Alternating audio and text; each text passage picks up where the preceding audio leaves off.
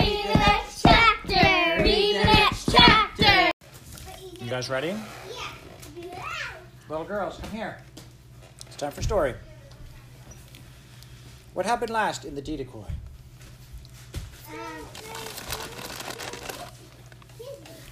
That's right, those the other little girls were beating on her, right? They were knocking her into a tree. They were being so mean. Remember that? Mm-hmm.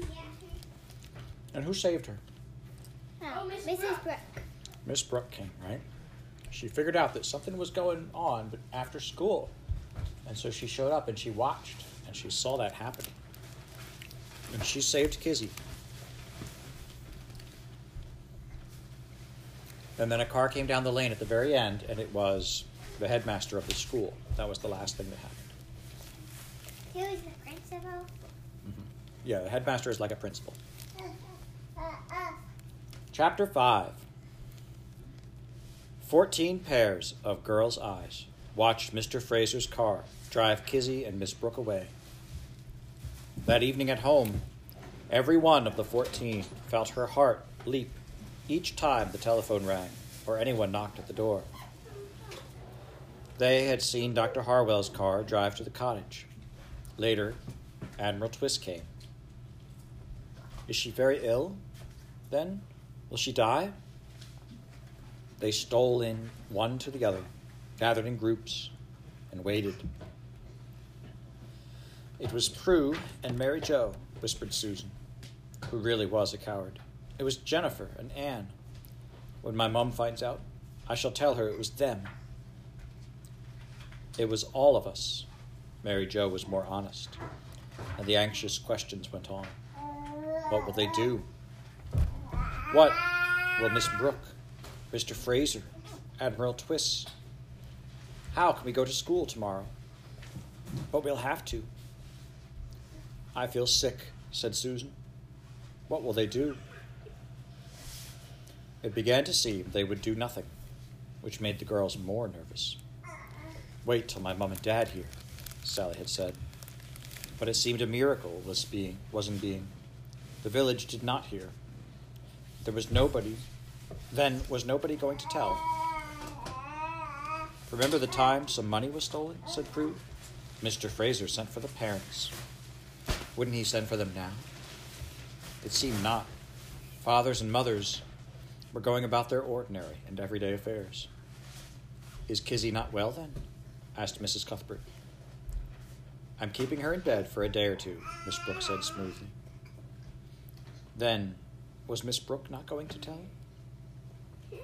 Oddly enough, the silence made Susan feel sicker, and even Prudence felt filled with unease. The village naturally talked. What has happened to the Lovell child now? She fell out of a tree. No, a tree fell on her. She is being x rayed. X rayed. The girls did not like the sound of that. When Kizzy opened her eyes to find that once more she was in bed, but with her head singing and throbbing, two tears had squeezed themselves out from under her lids. Only two. Cry, Kiz, said Miss Brooke. It will do you good. Won't cry for them, quavered Kizzy. She has a tough little nut, said Dr. Harwell. Fortunately for her and for them, she'll be all right. Little brutes, I should like to give them all a good tanning. So would I, said Miss Brooke. It would do them good, but it wouldn't help Kizzy. But these are nice children, Mr. Fraser had said in bewilderment. Most of them are very nice. Until they gang up, said Miss Brooke. Yes, Mr. Fraser sighed. One can't understand, but one sees it again and again. They gang up on a particular child. Probably he or she is nice too. If one clamps down, as Mrs. Blunt did, it goes underground, and it's worse for the victim. How can it be dealt with? I think it's dealt with already, said Miss Brooke. For a moment, they thought they had killed Kizzy. They won't forget that. And Kizzy, too, isn't quite innocent. She has hit and bitten and scratched and spat. Besides, besides, it's a children's war. Let the children settle it. But if it happens again, it won't, said Miss Brooke. Elizabeth Oliver, Clem's sister, had told Clem, and Clem had come straight round to the cottage. It won't. The boys know. Ah, said Mr. Fraser.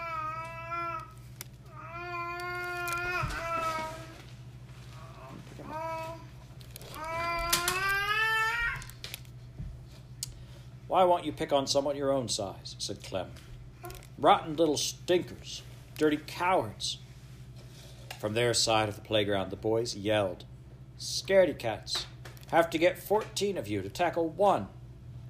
And cowardly, cowardly custard, can't eat bread and mustard, the boys sang. Kizzy's empty place was like a sore mark in the classroom. I wish Mr. Fraser would send for us all and tell us off. Mary Jo spoke for them all. It would be even then. I don't mind, said Prudence loftily. I'm glad. I don't care a pin for, Lo- for Kizzy Lovell.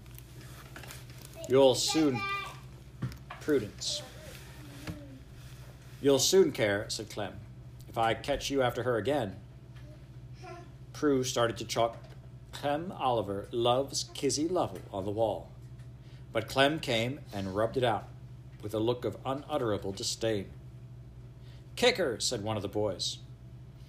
I don't kick girls, said Clem, but I can give them barley sugar. Barley sugar was twisting an arm behind the victim's back. He only gave Prue's arm one twist and then let her go. That's a taste of what you'll get, said Clem. Prudence hissed like an angry little cat, but Clem simply walked away. Wait, who's parents? Prudence is the girl who's sort of mean. I'm not coming back to school, Kizzy would have told Clem, if she told anyone. But she knew how to keep secrets, which is by not telling anyone at all. I can't go to the orchard, she had said to herself, in that time in bed. They can't have me at the house, so as soon as I'm up, I'll get Joe, and Joe and me will go away. She could not say run because Joe could only plod. She began gathering scraps of food in a carrier bag Miss Brooke said she could have. She had kept every penny of the pocket money Miss Brooke gave her to buy sweets or any little thing you want. But Kizzy bought nothing. Don't you like sweets? Kizzy did like the few that had come her way, but buying them meant going to the village shop where they asked questions. There was one question she herself asked Miss Brooke as soon as her head was better. Can I go to the house on Saturday? I expect so, if you keep quiet. I'm always quiet with Joe. Dr. Harwell thinks you can go back to school on Monday. To Miss Brooke's surprise, Kizzy only nodded, as if it did not matter. Yet she must mind, thought Miss Brooke. It must be an ordeal. She looked across Kizzy's face, which seemed contented, thought Miss Brooke. How could she be contented, this unfathomable child? But Kizzy was far away, far over the downs on Joe's back. They would walk along at night when everyone's in bed and no one will see us, and camp in woods and orchards, build a fire. She would collect sticks and pick up old dung for fuel. Why, Joe himself could supply a fire. An old saucepan, thought Kizzy. There was an old one Miss Brooke used for chickens. She had two, so she could spare one. I must take matches, planned Kizzy. She had not a flint like Gran's. A blanket, some sacks, a nut of hay for Joe. Nat would not miss one. Her bag of scraps. I can pick onions and potatoes from people's gardens. She was small enough to get through hedges. Perhaps find an egg. Then, when they were far enough away, she would build a house of branches or find a hollow tree. It's good I am so small. Only first, she must be well enough at the weekend to go to Amberhurst House. She would spend Saturday there, get full of food, stuff myself, thought Kizzy. So it will last. Collect and hide her things. Go again on Sunday. And after lunch, when Admiral and Peters dozed and Nat went to the lodge to read the Sunday papers, say goodbye to Kezia Cunningham. Then put the things on Joe, and we'll just go, thought Kizzy. She suddenly gave Miss Brooke a beaming smile. Kizzy, said Miss Brooke at breakfast. Admiral Twist telephoned last night. Kizzy stopped a piece of toast halfway to her mouth. He didn't say I couldn't come, but I must, she said. I have to see Joe. Miss Brooke made a queer sound, like a hiccup, and put down her cup. It seemed as if she were going to say something, but changed her mind. As soon as you're ready, we'll go. Kizzy was too busy with her own plans, hiding the blanket, filling her pockets with matches, bringing out the loaded carrier bag. Scraps for Joe, she said, which was partly true. There were one or two apples. Miss Brooke made another of her queer noises, and queerly, too, did not put Kizzy down at the gates, but drove her up to the house, which did not suit Kizzy's plans. Tell Admiral Twist I will come if he wants me, said Miss Brooke, as she let Kizzy out. Why should the Admiral want her? He, Peters, Nat, Kizzy did not want anybody on Saturdays and Sundays. And why did Miss Brooke look grave and as if she were sorry? Why should she be sorry? For a moment, a cold little puzzlement touched Kizzy, and she shook it off. If Miss Brooke were in trouble, she was sorry. But this was Saturday, and tomorrow, with the blanket on her shoulder, carrier bag bumping against her legs, Kizzy set off for the stables and stopped. Usually she went straight to the stables and Meadow. Later on, she and Nat would go to the house and have cocoa and in the kitchen with Peters. Usually Kizzy did not see the Admiral till lunchtime, and not always then. Often he stayed in his workshop. But this morning he was in the stable yard, waiting. Waiting for me. Kizzy's heartbeat heart seemed to skip a beat. He did not call out to her, but waited, and as she came up to him, she saw that the look on his face was the same as Miss Brooke's, grave and sorry, sorry to sadness. Then Kizzy was frightened, more frightened than when Mr. Blunt had come and taken her to school, or when Peters had fetched her and the does talked about her and Joe, when she dared take Joe to the Admiral, or when she was sent to Miss Brooke and when the girls caught her on her way from school. As she looked up to, at the Admiral, her eyes were stretched wide with fear. Kiz, said the Admiral. It's Joe. Joe, it came out as a gasp. Admiral Twist never dodged, but said things plainly. Joe died last night, Kiz. He's dead. Dead. The gravel seemed to tilt under Kizzy's feet the stable cupola the stable cupola to run up into the sky. She dropped the blanket in the bag. Admiral Twist steadied her and brought her to the old mounting block. Nat went to give him his hay at seven o'clock and found Joe with his head hanging, dozing. Nat gave him a pat and held out some sugar, but Joe did not look at it. And then he went down on his knees. Nat ran and got some beer. Joe liked beer. The words seemed to be torn from Kizzy. But again, he wouldn't look. Then Nat said he rolled over on the grass and was dead. Was he ill? No, said the Admiral, but he was old and tired. Nat says his teeth were all worn down, which was why we couldn't fatten him. But Joe died in his own time, Kiz. Not many horses do that, and in his meadow, on his own grass, where he had lived. Show me him, said Kizzy. Show a child a sight like that, Mrs. Cuthbert was indignant when she heard. Trust a man to do such a thing. You can trust the Admiral, said Miss Brooke. He knows Kizzy wouldn't have believed him else. But to let her see such a sight, Joe had not been a sight. When Admiral Twist took Kizzy to him, he was lying peacefully on the grass. Kizzy held the Admiral's hand. Nat came out, took Kizzy's other hand, and together the th- and together the three of them stood looking at the big, still body, at Joe's head with the white blaze on his nose, his eyelashes. Nat had closed his eyes. His great legs and mighty hooves that were split and gray. It was a long while since he had worn shoes. His bay coat still shone. Nat had given him many a rubbing. Joe seemed as if he were asleep, but deep, deep asleep. Kizzy went nearer. Careful, said Nat. He's getting stiff. Will, will the knacker, the hounds, get him now? They can't, said Admiral Twist. Can't? Kizzy's head came up. Joe is safe, said the Admiral, because this isn't Joe. He's not here.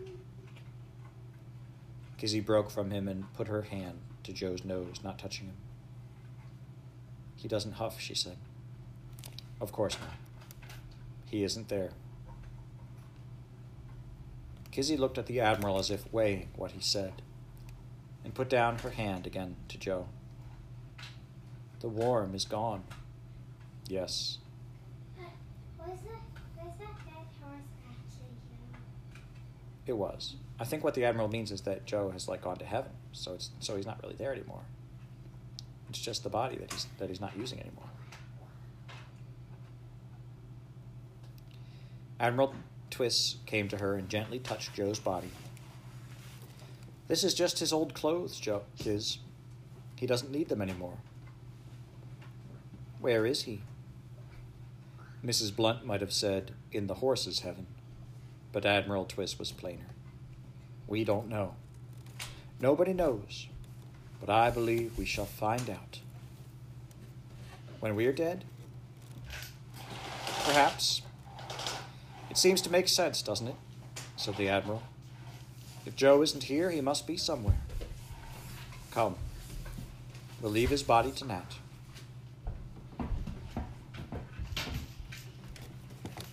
Shall I go to the house this morning? Kizzy asked Miss Brooke on Sunday. Of course. For what? Kizzy could have asked. But, as if she had, Admiral Twist and Peters are there, said Miss Brooke, and Nat. There are other horses. That was what Nat had said. You have to swallow this. Kizzy almost automatically had gone to him in the stables, where he was hosing down Flavius, a colt who had a swollen leg. Swallow it down. Joe was a horse, and like it or not, horses won't last you all your life. They come and they go. Dealing with horses, you have to learn that. Near broke my heart, I did, when Royal went to Becher's. Becher's? The jump in the Grand National. What a jump. Feels as if you dropped 20 feet. Must clear the water. We went in. Had to pull him out with ropes, but his neck was broke. Royal and Taggart reared him by hand, I did, and Bon Bon used to put her nose in my pocket for sugar. And did she nip if there wasn't any? Right spoiled she was. Peppermint creams, too. But blessed me if she didn't get moon blindness and went blind bit by bit, so she had to be put down. You have to swallow it. Admiral Twist said the same. I lost Rainbird, and said it of his grandmother Kezia. She had an Arab mare, a white one called Silver. Silver used to come up the front steps for sugar and followed her like a dog. What happened to Silver? Broke a leg, out hunting. What happened? Had to be shot. The Admiral said it abruptly, as if he could not bear to think of it even now. And Kizzy put her hands over her ears. Seemed to her, it seemed, she seemed to hear that shot, but you have to swallow it, said Nat. And come along and give me a hand with Meadowsweet. He was pulling the filly's tail. Shaping it, said Nat. The long hairs came out one by one in his nimble hands. while Meadowsweet fidgeted, tossed her head, and pretended to bite, and did nothing, even when Nat let Kizzy try. Doesn't hurt her, only tickles, if you take a firm hold and give a quick, firm pull down. Afterwards, he let Kizzy lead Meadowsweet back to the paddock. It's the only thing to do. Go on to the next one. Did Kezia, did your grandmother have another horse after Silver? Kizzy asked the Admiral. Bless me, yes. Silver was one of a long, long line of hunters. And the Admiral said what Nat said. You have to go on to the next one. And they all seemed to have forgotten that Kizzy had no next one. I think you will find that they won't touch you again, Miss Brooks said on Monday, when she dropped Kizzy at school. In fact, I'm sure of it. And did not dream how right she was. Everyone looked at the mark on Kizzy's forehead. The girls gave it surreptitious glances in the classroom. It was like a visible scolding, but no one spoke of it. And no one spoke to Kizzy either, except Mrs. Blunt and Mr. Fraser in the playground at break, time. He made a point of coming there and found Kizzy sitting by herself on the steps with a book. All right again, Kizzy? Yes, sir. But it was not all right. There seemed to be a magic circle drawn around Kizzy, invisible, and no girl crossed it. When she came out to go home, two boys, Stephen and Tommy, smaller than Clem, who did not come out until half past three, were waiting at the gate. Stephen walked on one side of her, and Tommy on the other. You needn't, said Kizzy. Clem said we was to, and they plodded on. Next day it was George and Robert. The girls watched, but none of them taunted or sang an insult out. Mr. Fraser must have ordered the boys to do that, they said among themselves. It made them feel more than ever under a cloud, and they kept away from Kizzy, as she kept away from them. At break and after dinner play, when the boys were in separate playground, Kizzy sat on her step with the largest book she could find. She could almost read now. Miss Brooke helped her in the evenings, but everyone knew she certainly could not read the Encyclopedia Britannica. She took a volume because they were the largest books in the classroom. Once, Mary Jo, playing hopscotch, called, Come on and hop, Kizzy. But Elizabeth Oliver whispered, Silly, she doesn't know how to play. Kizzy put down her book, walked to the chalked out space. She gave a withering look at Elizabeth, cast her pebble, and hopped neatly and exactly from square to square, and then home without fault. Her legs were far stronger than theirs. Then she walked back to her place, sat down, and buried herself in her book. Even at dinner, there seemed to be a little iceberg of silence each side of her.